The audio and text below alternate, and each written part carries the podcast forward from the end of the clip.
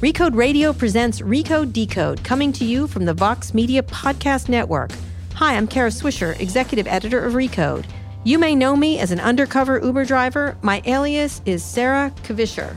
But in my spare time, I talk tech, and you're listening to Recode Decode, a podcast about tech and media's key players, big ideas, and how they're changing the world we live in. You can find more episodes of Recode Decode on Apple Podcasts, Spotify, Google Play Music, or wherever you listen to podcasts. Or just visit recode.net slash podcasts for more. Today, we're going to play an interview I conducted at an event hosted by the Phenomenal Woman Action Campaign in San Francisco. I talked to former Obama administration Attorney General Eric Holder and Uber General Counsel Tony West about everything that has happened at Uber in two thousand seventeen. Let's take a listen. Thank you so much. I like your whole thing about allies and power, but I got to say, you really just should be in power. Uh, I agree with that. I'm the C E O of my company. So.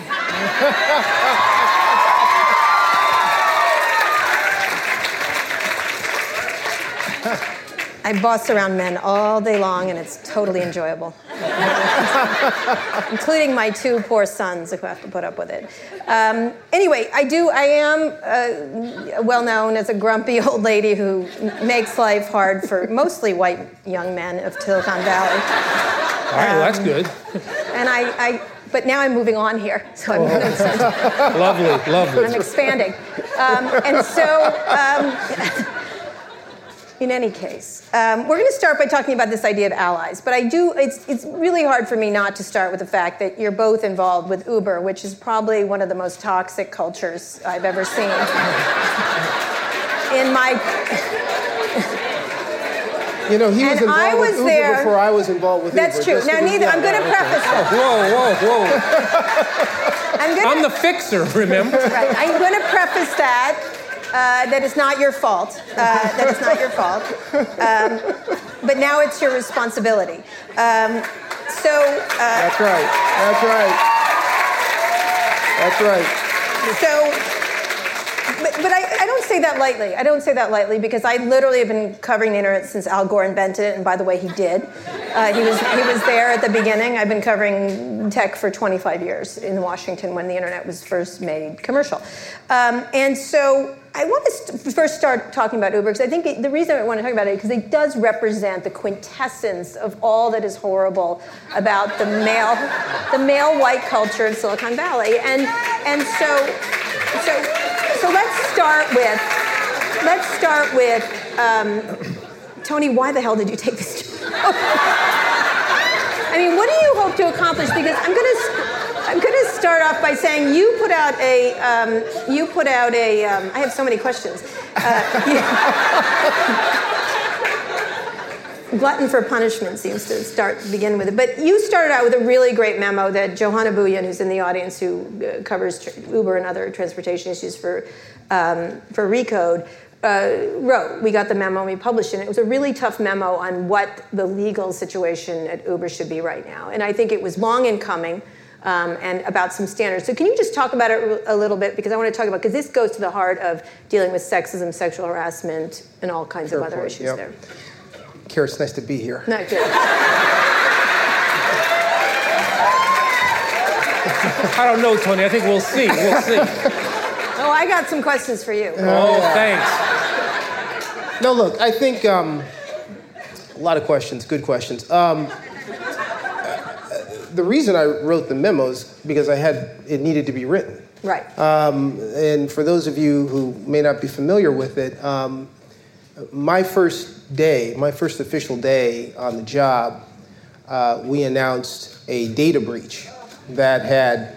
Uh, occurred a year before and had not been uh, had not been reported to affected parties, and so my first official day I spent on the phone uh, talking to a number of state regulators, state A Gs, F T C commissioners, saying, "Hi, my name's Tony West. I'm new.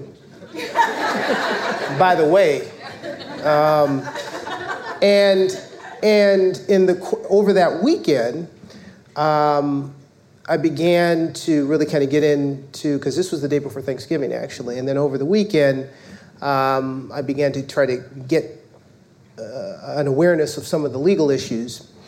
And um, early that next week, I learned about uh, some practices that uh, a a component of our security uh, our security uh, department had been engaged in, which involved uh, human surveillance for competitive intelligence. Yeah.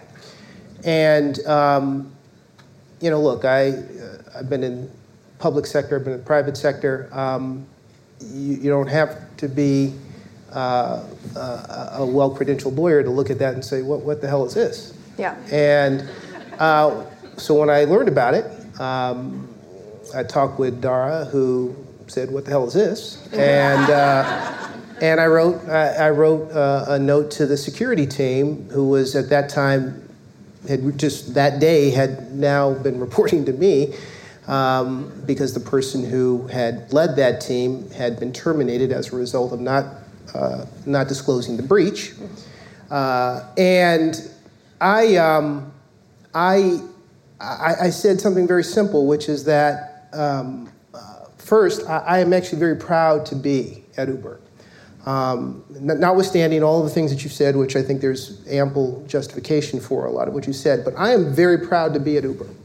Um, there are incredibly talented people, incredibly dynamic uh, environment, doing what I really do believe is going to change the future of work and the way that we think about how people and things move. Right. Absolutely groundbreaking. But, but um, Uh, and so I said that in my memo. But what I also said was, I've also learned some things. I've learned that, and it's reaffirmed to me that I've made the right decision. But what I've also learned are some things that disturb me. Not disclosing the breach is one. This human surveillance for competitive intelligence is another. And I said, look, we don't need to do that. That's not who we are. We're better than that. We have better technology. We have better people. We have, we have a, a better... Uh, product, and we don't need to follow people around to gain competitive intelligence. And everything we have to do as a company has to rest on three things. It has to it has to rest on transparency, integrity in everything that we do, and accountability. All right, I want to talk about the reason I was talking about because in this case, spying on Lyft and things like that. No, no, no, no, no. I'm, I'm being really specific. Actually, no, following, yes, I know, following executives. Right, I know what human surveillance. Yeah, I'm no, aware. I mean, it's, yeah. But what I'm talking about is because it led to the legal department. This is what I want to get into: is what these structural systems that are in place at these companies that create the situations that not just not just spying on people, not just hacking, but really systematic inability of the legal departments to really protect people at these companies, especially women. And yes. That's what seems to have happened yeah. at Uber. Right. And it's not just uh, women who work at Uber, it's women who ride Ubers, who right. all kinds of things right. that they, they've been up to that, that have been really disturbing.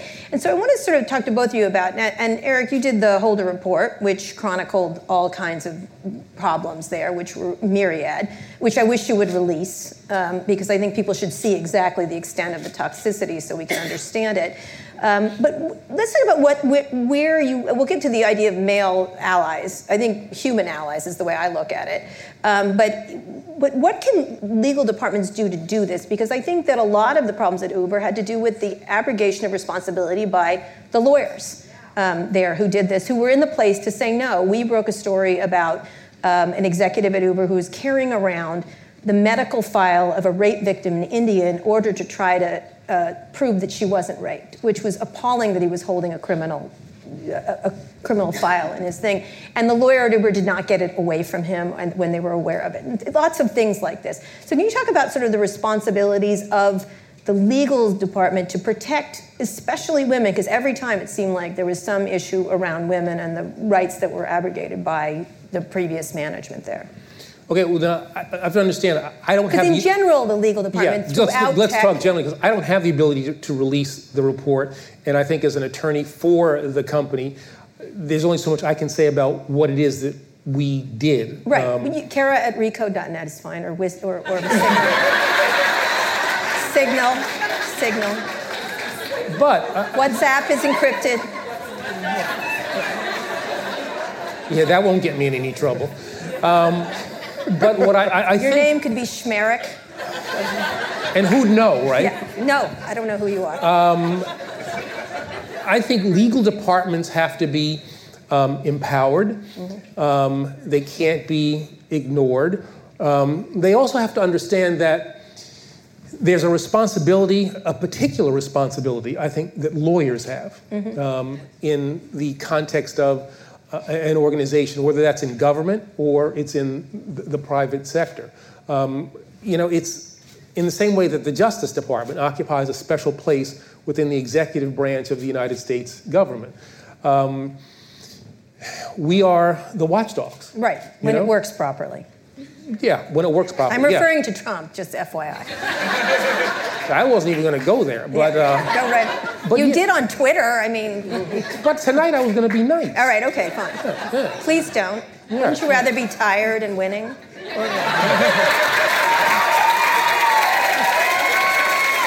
okay. No, but talk about the role of lawyers, because I think that's what I'm, I'm talking about, where the roles are, because, again, the New York Times today had a wonderful, another story off of Ronan Farrow's story about the complicity of lawyers, of P R people, of the media, everybody in this. So yeah. I'd like to get to that idea of how you create systems where, especially lawyers, to me, are the watchdogs of yeah, them. Yeah, I think lawyers, you know, given the, the training that we have, the place that we are supposed to occupy in these entities, um, that we are the ones who should be responsible for, I think, more than maybe any other body of people, the development of appropriate cultures. Right. Um, we are trained in the law. We're supposed to know um, the way in which things are to be done.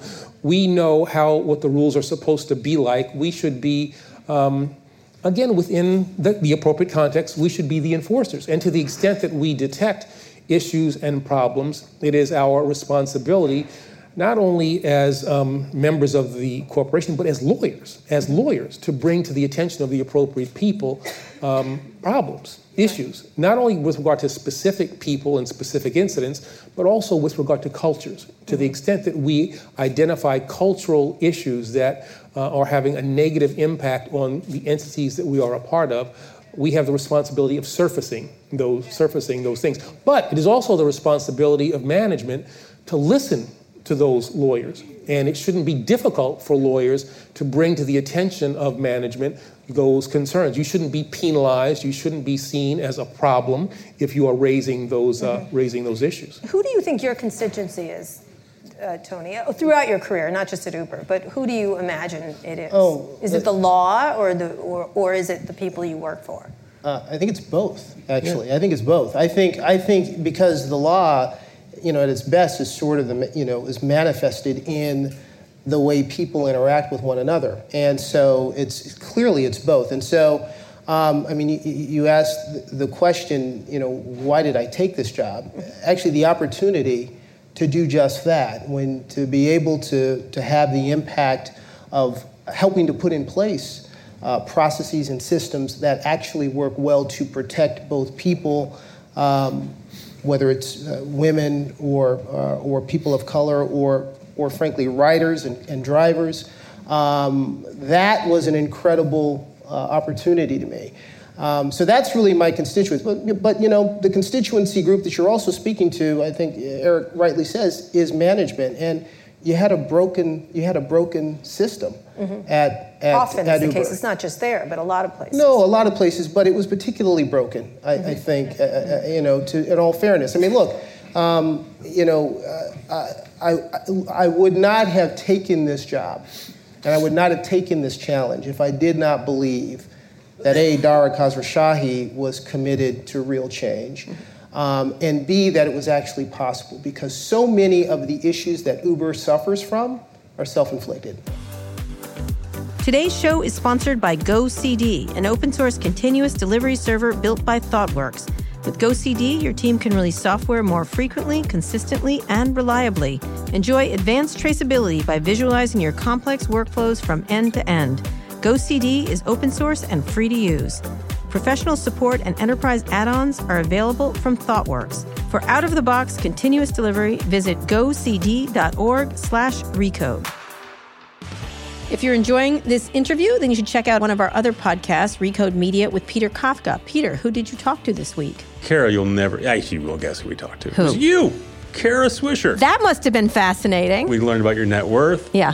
Your stroke? Yeah. Sex life? No, no, you did not. Did not discuss that. Do not. That is other not. Interesting things, though. Yeah, although that's interesting, too. Let's have the sex life podcast no, next year. No, no, and no. All right, well, I got a year to work on it. You were great. Thanks for coming. And you can hear more of this delightful banter for minutes upon minutes for Thank free. Thank you, Peter. Over at Recode Media. See ya. You can find Recode Media on Apple Podcasts, Spotify, Google Play Music, or wherever you listen to your podcasts.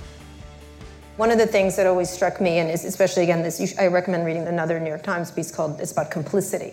One of the things that, that it strikes me as lawyers, one of, that I've noticed is they always say, for example, in Hollywood, they don't have money, enough money to, they don't seem to have money to pay women to tell stories. They have money to shut them up. Um, they certainly can pay them off. They can do non-disclosure agreements. They can do very difficult ways to, not to talk about things. Talk about the non-disclosure thing, because that to me has been one of the, uh, the poisons of this whole system, is that women are paid not to say anything. Um, I think I was the one who told Uber about someone you hired that had a sexual, not when you were there, but I actually called Travis and say this person was under investigation for sexual harassment, and was and he was like, what? Like, he didn't know because he had, they'd been passed on like a contagion from one company to the other. Um, so can you talk about that issue around non-disclosure? Again, I, I'd like that report as soon as possible. Um, but but I, but why is there? What, why does that persist? That idea of non-disclosure? And and as women know, telling stories is really the power. Has been the power of Me Too. As people of color know, the telling of the stories. Um, as gay people know, the telling of the stories is where the power resides. And so why, as lawyers, do you continually keep writing these yeah. fucking things? Like, no, but why? Explain it. Explain it. And how does that change? How does that? How does the law change so that people are allowed to tell their stories without this sort of complicity where people get to move along and pay people off, essentially? Well, for the record, I've never written a non-disclosure agreement in my career. okay, um, you know. Um, and it's particularly bad. Actually, just David Boies, but go ahead. Sorry. And it's particularly bad in, in government, you know, mm-hmm. as I see yeah, now. Yeah, with the Congress right now. Right. You yeah. see, the, the, I didn't even know that this thing existed until the last couple of weeks, that there's a, a fund that allows congressmen, right. some of That's whom were crazy. My biggest tormentors. Um, you know, Blake Farenthold, um, you know, that fat guy from, from Texas, is, uh, you know, got about eighty thousand dollars to... Uh, you know, keep quiet, uh, right. some inappropriate conduct that he had with a, a, a female. eighty thousand tax dollars. eighty thousand dollars, eighty thousand dollars you know, of our money. Um, and from, from my perspective, I don't particularly like the notion of, you know, hiding things like that. I mean, real progress is made by the exposure of negative conduct and then what happens to address that, that, that conduct. Right. Now, having said that, um, you know, there may be victims who, for a variety of reasons, do not want to have exposed um, the issues that are the subject of the non-disclosure agreement. Although more often than not, my suspicion is mm-hmm. it is the person with power who is saying, yeah. I will only settle this if there is a non-disclosure um, a, a agreement. Um, from my perspective, you know, shining light on problems is the way you solve problems, um, but it you know requires a certain degree of um, bravery for you know victims to come forward and tell their stories, and that's a societal problem. You know, it, it is. It's always interesting to me that it's difficult for a woman to talk about a sexual assault in the way that um, a guy who is assaulted by a stranger in a bar, something like that. That's a, a relatively easy story to tell. So why is why do we as a society make it more difficult for women to tell their stories? Um, you know, there is... There Misogyny, is, but go ahead. Yeah. Yeah. No, no, no, no. There's a huge amount of that. And there's a culture thing that we have to change there. Mm-hmm. You know, it is... It, it, it always struck me that when I was a judge, um, that... And, and when I was a U S attorney in, in Washington, D C, if a, a man hit a man, no question, you, you try that case. That's an assault, yeah. right? A man hits a woman with whom he has a relationship, And then there's all kinds of things, well, you know... Protect. We, we have allegedly to... Protect. It becomes much more a much more difficult thing um, to adjudicate, to bring into to bring into the system. And that's a societal thing that we have to um, that we have to get at, where women are the victims. I mean, they should be not differentiated because of their gender. Um, you're just a victim. You're just a victim. And we need to hear your stories. What about you on the non-disclosure thing? And I'm going to talk about allies, because I, about non-disclosure. Where does that go? Because I think, to me, that is the absolute tool of tyranny among people. As much as they think, I'm helping you by not letting you talk about your story, you're not doing anyone any favors by not allowing them to do that. Well, I think that's right. But I, th- I think that you do have to, in all of these kinds of cases, uh, approach it from the perspective of the victim. I think that has to drive the analysis. Um, and so, you know, it's uh, and that is uh, and where that where that flows, mm-hmm. I think. Um, I don't think you. I've always believed that sunshine is the best disinfectant, and I, you know, have never. You never see progress in the law. Um, you never see progress in society when you're using the law as uh, something to cover up, a blanket to cover up uh, certain things. It's always much better if you. This is why we have open courts. This is why we have public courts. This is why it's important. Um, yet, I still think at the at the end of the day, you you want to make sure, um, you know, in the do no harm uh, kind of approach, that you're approaching those kinds of issues from the perspective of the victim. All right, I want to finish up. But talking, one thing I think we I have to really, I agree with what Tony said, but we, as a, I'm kind of getting back to what I said before, we've also got to get to the point, place where there can't be shame. There can't be an issue yeah. in being yeah. a victim, yeah. you know? Um, yeah. Why is it so hard, and it is hard, you know? And, and women who do it have a great deal of courage in the society as we have constructed it. Why is that the case? Why is that the case, you know? I actually don't, I don't think a lot of victims are as ashamed. I think they are bullied into being ashamed. Yeah. I think, you know what yeah. I mean? I think that's really... And and because when you do, when you say, I'm going to make it easier for you, it, you know, and I think the media has kind of had it and is starting to publish these stories as long as they can get contemporaneous uh, assertions that these people said. I mean, the Roy Moore thing is a perfect example of that, is that these women said their stories, they they, they didn't wait, they had some off the record, some on the record, and now the women who are being called liars by him are now coming out with even more. Like, we've had enough, despite the fact that they've been bullied uh, cont- and, and threatened and everything else. So it's an interesting thing. Let's finish up talking about allies. We've only got just a few more minutes. Um, one of the things I've also noted that I think is really interesting is most of the stories that have come out just recently around uh, sexual harassment and everything else have been written by women. All the best stories on racism and issues have been written by people of color. Um, most, uh, Ronan Farrow, a gay man, um, who understand and empathize and are have had enough of this and understand that.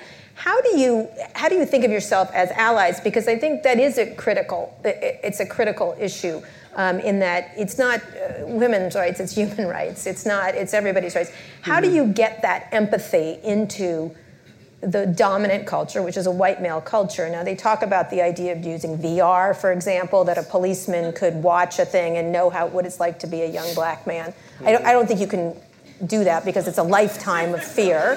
Um, and, and, you know, I don't different. know how you do that without putting in a, a, a chip, a fear chip into someone's brain.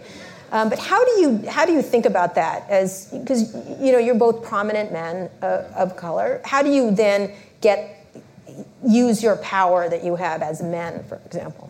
I mean, there's a real way. It's, you have to be intentional. You have to be very intentional and very cognizant. But I will say, you know, one of the things that this whole experience has, uh, as we've seen it unfold over the last um, several months, um, has really brought home to me. And, you know, and I am, uh, look, I'm someone who has uh, really spent my entire life Uh, very committed to these issues, being intentional about how I recruit and who I hire, and making sure that um, uh, women are at the at the table.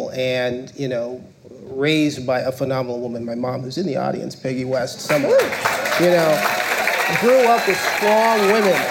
Um, you know, grew up with strong women, and you know, worked and really cared about these issues. Um, I have to say it was both disturbing and enlightening to come to the realization that I did not fully appreciate just how pervasive sexual harassment mm-hmm. and sexual assault is. Yeah. I mean, and and, and and and I think therein, and so you turn that into what that means is that for so many, for so many of us, you know, we're kind of like, it's like air, you know, this is the norm. Um, and what was so shocking is, or so disturbing is that for so many women, this is the norm, but there's nothing normal about it. Right. There's nothing normal about that. Right. And so then the question is, okay, then what do you do um, with that, with that realization? And for me, it begins with really listening, um, not just hearing the stories. I do think one of the things I do fear um, is that when we, you know, hear the stories and we hear so many, and you start hearing the numbers, that people become numb to that. Um, that does concern me. Um, but really hearing and internalizing the universality of it, so then that becomes an opportunity to notice, to notice patterns, to notice how our language, how our behavior, how the systems and structures and paradigms in which we operate actually reinforce these power differences which lead to, to sexual assault and sexual violence. And then it's incumbent upon those of us who can to act. Right. Whether you're in a position where you can act on policy, or you can act um, in the C-suite, or you can act um, in any way that you can. It, it is remarkable. It's so many, of everyone in Silicon Valley, and just the Silicon Valley ones, every woman has a story, mm-hmm. or six, or mm-hmm. ten, mm-hmm. from microaggressions to something more serious. And every good man was shocked. Mm-hmm. It was, I can't believe that, Kara. Mm-hmm. And I think it's either women weren't talking about it, or they weren't listening, or nobody was asking, and it's a really interesting thing. Eric, I'm going to finish with you on this idea, bring it to a national level. Um, it, it feels hopeless on lots of levels with Roy Moore. You've got Trump in the Oval Office, a long list of issues around sexual harassment. How do you look at it? Are you are you hopeless right now, or how do you how do how does that change when it seems like, oh good God, they're gonna they're gonna elect that horrible monster in Alabama. We've got mm-hmm. the president here with on these issues. How do you look at where it's going? Well, first off, my my wife is from Alabama, and she used to say that in Alabama they, they always said, "Thank God for Mississippi." You know. I fear that if he's elected, people in Mississippi will be saying, "Thank God for Alabama." Right. Um, you know, that's how how bad it could be. Um, you know, it's. Um, I think we have here a potential. a potential inflection point right. um, that we've got to hold on to, and we have got to um, make it work for all the positive things that I think it can potentially give to us. Um, but we should not be too optimistic. Just because it's there doesn't mean that it's going to lead to something that's lasting and that's positive. Um, there is, I think, the need for action. But I also think that we cannot underestimate you all. Cannot underestimate the power that you have. And if you don't think that you have power, mm-hmm. you think about the, the the power. Trump got inaugurated, and that was, you know, well, drank, I was drunk. Um, but you think about the power of that march the next day. Right. Yeah. The next day. All those women, my wife and the, my two kids had the hats with the, you know, things on. Um, the power. Did you that, have the hat?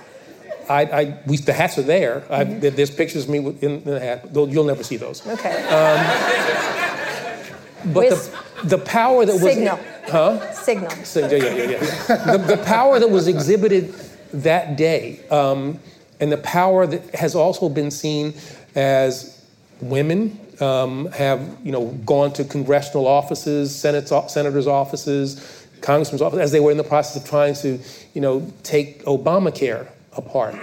We have, you have power, and that power has to be used. I'm old enough to remember that the people, united, focused, energized, stopped a war.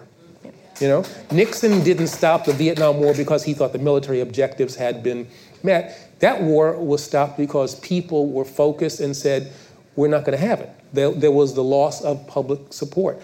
This inflection point that we have has to be something that galvanizes people, and in particular women. In particular women. We in Virginia, boy, we saw women power there, where in that election three, four weeks or so ago, um, women ran who, you know, said, you know, I'm, I'm sick of what's going on. I'm going to run for office. And women won. And I think women can lead us to um, a better place with the power that they have, with the power that you have. But you got to use that power. It's not enough to yell and scream at the television, you know, to, you know, watching M S N B C, Fox, C N N, whatever. You can't, you know, read the newspapers. And you, what is it that you're doing? What are you doing All right, to make on, this better? On that note, just to end, because I know we're over time, I want a promise from each of you is something you're going to do. What are you going to do at Uber? Oh. And you're going to, I'm going to hold a, you to I have a, I have a whole long list, but... All right, but um, what's the one thing you're going to do? Well, the as, one thing as is a male it, ally of the woman, um, the women.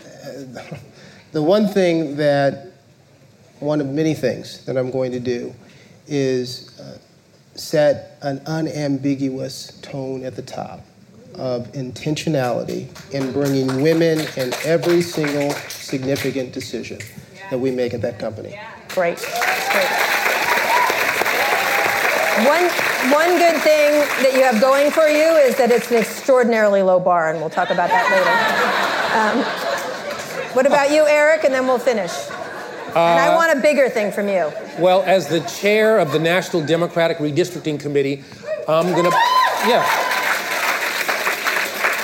I'm going to make sure that in twenty twenty-one, we have fair redistricting. We're going to have a fair census in twenty twenty and fair redistricting in twenty twenty-one. And we're going to throw out of office These um, these idiots um, who have passed these laws, who have perpetuated these systems um, that are anti-women, um, anti-people uh, of color. Um, and I think that we can do this. We saw it in Virginia in twenty seventeen. We're going to do great in the midterms in twenty eighteen. And we're going to put a new president in twenty twenty. That's more than one thing, but I'm going to be successful at the N D R C. All right, That's and we should all make promises like this. I, I'm going to prom. I, I'm just going to announce my new formation of the militia Etheridge in the Castro. Get it? You can all join. Um, but we should all make promises, and I really appreciate, I'm sorry to give you a hard time, but not really, sorry, not sorry kind of thing. Um, and we really appreciate you as allies, but as human beings, not just as male allies, but as human allies. Thank you.